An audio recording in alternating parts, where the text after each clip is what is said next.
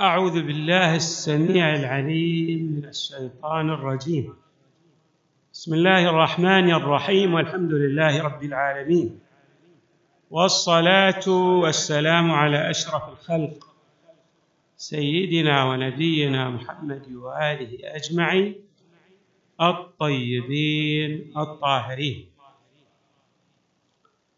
قلنا إن الأمر الأول الذي هو بمثابة الركيزة والقاعدة الأولى لاجتناب الذنوب هو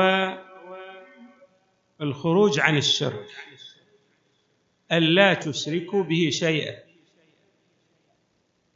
والخروج عن الشرك هو في الحقيقة أمر أيضا يرتبط بقاعدة أولى.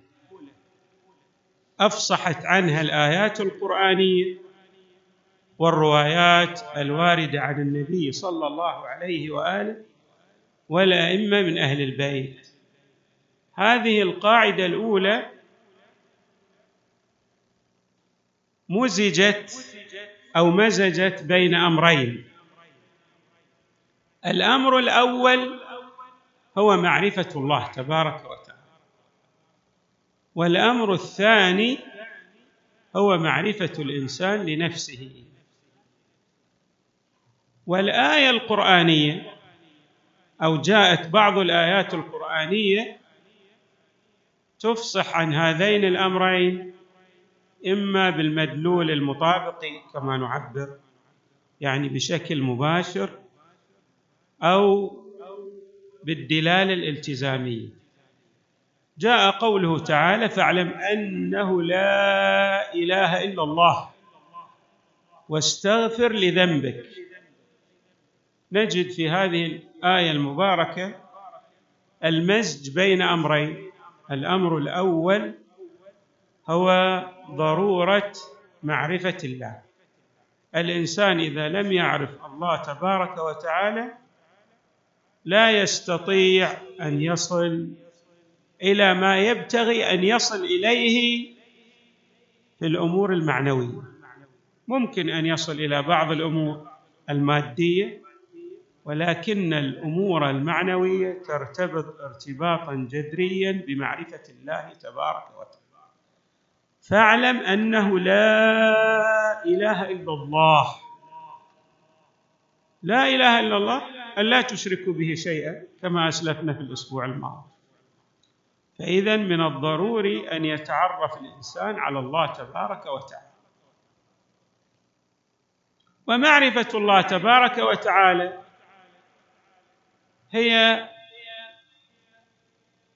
أمر بدهي يستطيع كل إنسان أن يعرف الله تبارك وتعالى. ولكن لا يراد بالمعرفة ها هنا المعرفة النظرية. كل الموجودات تعرف الله تبارك وتعالى معرفة نظرية ما في أحد إلا ويعرف الله نظريا. لأنه مجرد أن يلتفت إلى هذا الوجود سيصل إلى أنه يستحيل أن يكون قد صدر لا من شيء. لا بد أن يسند هذا الوجود إلى قوة مقتدرة عالمة حكيمة. هذا نسميها المعرفة النظرية. عندنا معرفة عملية. هي الأس يعني القاعدة الأولى التي تتكئ عليها بقية المعارف. المعرفة العملية أن الإنسان يرتب آثارا على هذه المعرفة النظرية. هذه نسميها معرفة شنو؟ عملية يعني ينطلق من خلال أن هذا الوجود اللامتناهي القادر المتعال. خلق هذا الخلق لغاية لهدف.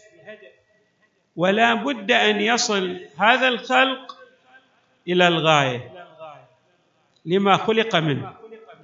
وما خلقت الجن والإنس إلا ليعبدوه. يعني أن يصلوا إلى معرفة الله. أي يمكن أن تعبد ربا لم تعرفه. وهذه المعرفة إلا ليعبدون. طبعا العبادة لا يراد بها الصلاة والصوم.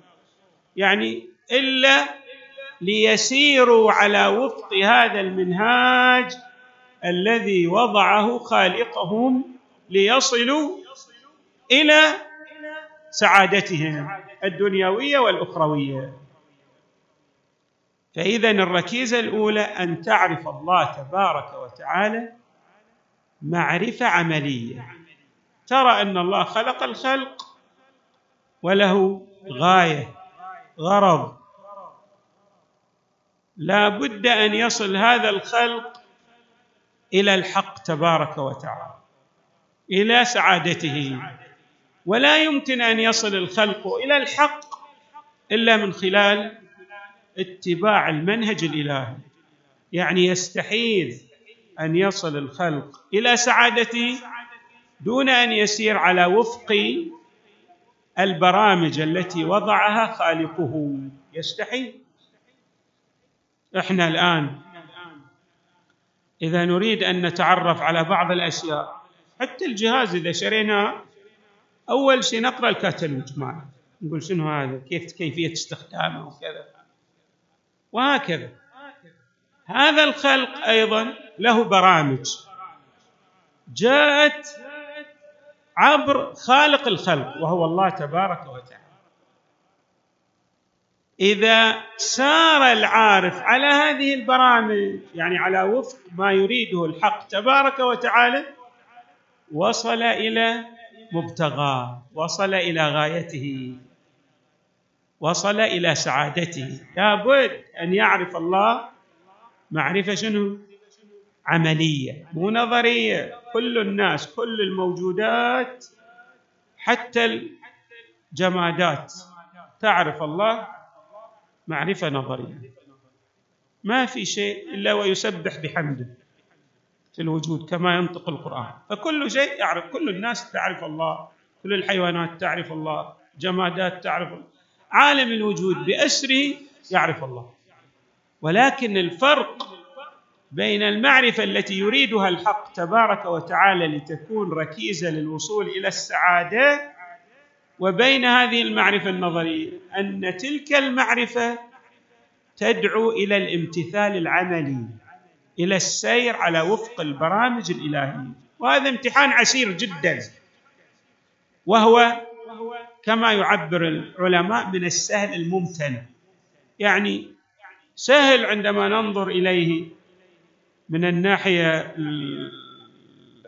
البسيطة ولكنه في العمق فيه صعوبات كثيرة جدا وعقبات كأداء لأن الإنسان يتعرض لامتحانات عسيرة في هذه الدنيا يصعب عليه اجتياز هذه الامتحانات من المغريات والأهواء مضافا إلى سيطرة الغرائز والإغواءات الشيطانية عليه. فإذا أول ركيزة المعرفة العملية. وهذه الركيزة ترتبط بها حيثية. هذه الحيثية أيضا أكد عليها في الروايات. أكد عليها مع ضرب الأمثلة لها. يعني جاءت الروايات لتوضح هذه الحيثية وتعطينا أمثلة يدركها كل الناس. ما في أحد إلا ويدرك هذه الأمثلة. من قبل المعصوم يعني يقول لك المعصوم ترى هذا المثال مثل الرياضيات في بداهته واحد زائد واحد يساوي اثنين. ما في يعني. أي أحد يقول لا أدرك ذلك. يصير في منتهى الوضوح وغاية التجلي. كما يشرح المعصوم عليه السلام. اولا نشير إلى الحيثيه اللي ترتبط بالمعرفة. هذه المعرفة لابد أن نعرف أن الله عالم. الله يعلم بنا. هو خلقنا وهو أعرف بنا من أنفسنا. والله تبارك وتعالى ذكر مجموعة من الآيات القرآنية التي تتحدث هذه الآيات عن علمه من هذه الآيات قوله تعالى وعنده مفاتح الغيب لا يعلمها إلا هو ويعلم ما في البر والبحر وما تسقط من ورقة إلا يعلمها ولا حبة في ظلمات الأرض ولا رطب ولا يابس إلا في كتاب مبين. كل شيء الله يعلم. في شيء الله يخفى عليه؟ ما يخفى عليه شيء. الله عالم بكل شيء. إذا كان الله عالما بكل شيء فأنت إذا عرفت الله معرفة عملية وأدركت أنه يحيط بك ويعلم بحقائق وجودك. وأيضا هو ماذا؟ مهيمن كما يعبر الحكماء على شراشر عالم الوجود يعني ما في تعبير الحديث. ما في وجود لذرة من ذرات هذا الكون إلا وهي تحت الهيمنة الإلهية والإحاطة. ما في شيء خارج عن حكمه تعالى وعن سيطرته. فإذا وصلت إلى هذه المعرفة إدراك أن الله تبارك وتعالى هو الذي أبدع هذا العالم أوجده فطره لا من شيء كما تعبر الصديقه الزهراء عليه السلام وأيضا علمت بأنه عالم بوجوده. يعلم. ولقد خلقنا الإنسان ونعلم الإنسان ونعلم ما توسوس به نفسه. ونحن أقرب إليه من حبل الوريد. الله عالم. طبعا هذا تعبير يقرب لنا الصورة. الله ما نقدر نقول حتى هذا التعبير القرآني ونحن أقرب إليه من حبل الوريد. الله يعني التعبير يعني دقيق بعد هو أنت. لا وجود لك لا شيئية لك إلا بالله. تعبير لا حول ولا قوة إلا بالله العلي العظيم. هذا التعبير الدقيق. ما في ما في لك شيئية إلا بوجود. لولا يمدنا الله كما يعبر الصادق لنفد ما عندنا. لا وجود لك إلا بالله. لا حول ولا قوة إلا بالله العلي العظيم. فإذا لابد في هذه الحيثية الثانية حتى يجتنب الإنسان الذنوب ما ظهر منها وما بطن أن يعلم أن الله تعالى يحيط به علما ويعلم ما توسوس به نفسه وهو أقرب إليه من حبل وريده كما يعبر القرآن الكريم. إذا علم بهذه الحيثية أن الله فطر وجوده. وهذا الإله الذي فطر وجوده وأبدع كيانه وكيان جميع الموجودات. له برامج في هذا الخلق وهذه البرامج هي التي توصل الإنسان إلى سعادته. وهذا الذي خلقه وله برامج أيضا يعلم به ويعلم ما توسوس به نفسه وما يريد أن يحققه في خطواته. ما تمشي يعني تخطو خطوة تفكر بتفكير. إلا والله تبارك وتعالى هو يدرك ويعلم ويحيط بوجوده بكل حيثياته إذا صح التعبير. إذا الإنسان التفت إلى ذلك عمليا. تشوفه طبعا وهو يعلم إنه ما ما يمكن أن يصدر إلا عن الله تبارك وتعالى لأنه إن صدر عن غير الله أدى به إلى الوقوع في الهاوية. الصدور عن غير الله ممكن إنك تكسب يعني مكسبا بسيطا مثل اللي الآن مثلا يقول أنا في شتاء زمهرير بس أريد أتقرب من النار أكثر لأدفي نفسي. فيوقع نفسه في النار. هل هذا عاقل؟ هو في الحقيقة في النظرة الأولى يقول أنا نعم تدفيت لكنه حرق نفسه. نفس الكلام عندما تريد أن تعصي الله أنت لابد أن تحصل على فائدة مثل التدفئة. ما في شيء في عالم الوجود إلا وتحصل على شيء آه يعني شيء في جزء من الإيجابية مو كل شيء شر مطلق أو خير مطلق. عالم الوجود المادي مزج بين الخير والشر. فحتى إذا تريد ترتكب معصية تحصل فائدة. ما في يعني شيء. لابد الإنسان أينما ضرب بسهم لابد أن يحصل على شيء. لكن الكلام في أن هذه الفائدة يعني متاع قليل كما يعبر القرآن. بضاعة كاسدة. في قبال ما يحصل عليه الإنسان من المتاع الكثير من العطاء الإلهي. ليس في عالم المادة وإنما في عالم ما يؤول إليه في وجوده الدائم المستمر في الوجود الأخروي. يعني أنت تكسب قليلا في قبال أن تخسر كثيرا كثيرا. بعد ما في يعني هذا آه، تكسب قليلا وتخسر كثيرا أيضا تعبير مجازي. لأن ما في قياس بين الدنيا والآخرة. ما في قياس. يعني غير قابل للمقايسة أصلا. مهما جئت بالألفاظ ما في قياس. ولذلك تجد الأنبياء والرسل والأولياء والصالحين لا يقيسون الدنيا بالآخرة ويختارون ما اختاره الله. وعلى حد تعبير إمامنا أمير المؤمنين يقول لو كانت الآخرة من خزف والدنيا من ذهب خالص لاختار العاقل الخزف الباقي على الذهب الفاني. كيف والأمر بالعكس يقول؟ الأمر معكوس تماما يعني.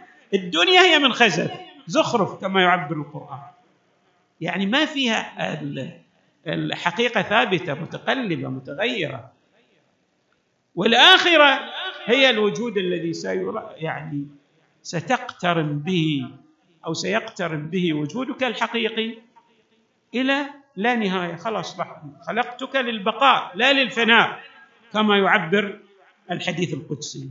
أنت باق مع مبادئك مع معرفتك مع وجودك الحقيقي المرتبط بالحق تبارك وتعالى. فإذا أدرك الإنسان ذلك أن لا تشركوا به شيئا من ناحية وعلم أنه ما يمكن أن يصل إلى نبذ الشرك دون إدراك وجود لله تبارك وتعالى يعني إدراك معرفة الله تبارك وتعالى. حينئذ يعي أيضا ما جاء عن علي عليه السلام وما جاء في أحاديث حتى عن النبي صلى الله عليه وآله وعن بقية الأئمة من أهل البيت عليهم السلام بهذا المضمون وهذا المعنى. بعض بنفس الألفاظ بعض بنفس يعني المضامين. من عرف نفسه فقد عرف ربه. خلاص راح تعرف أن الله يحيط بك.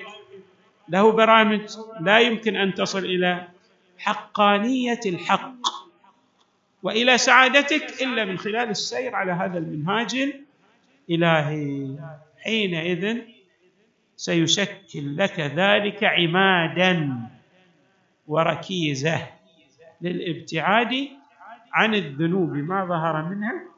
وما بطن للكلام في هذه الحيثية تتم إن شاء الله في الأسبوع القادم. نسأل الله تعالى أن يجعلنا مع محمد وآله البررة الميامين في الدنيا والآخرة وصلى الله وسلم وزاد وبارك على سيدنا ونبينا محمد وآله أجمعين الطيبين الطاهرين.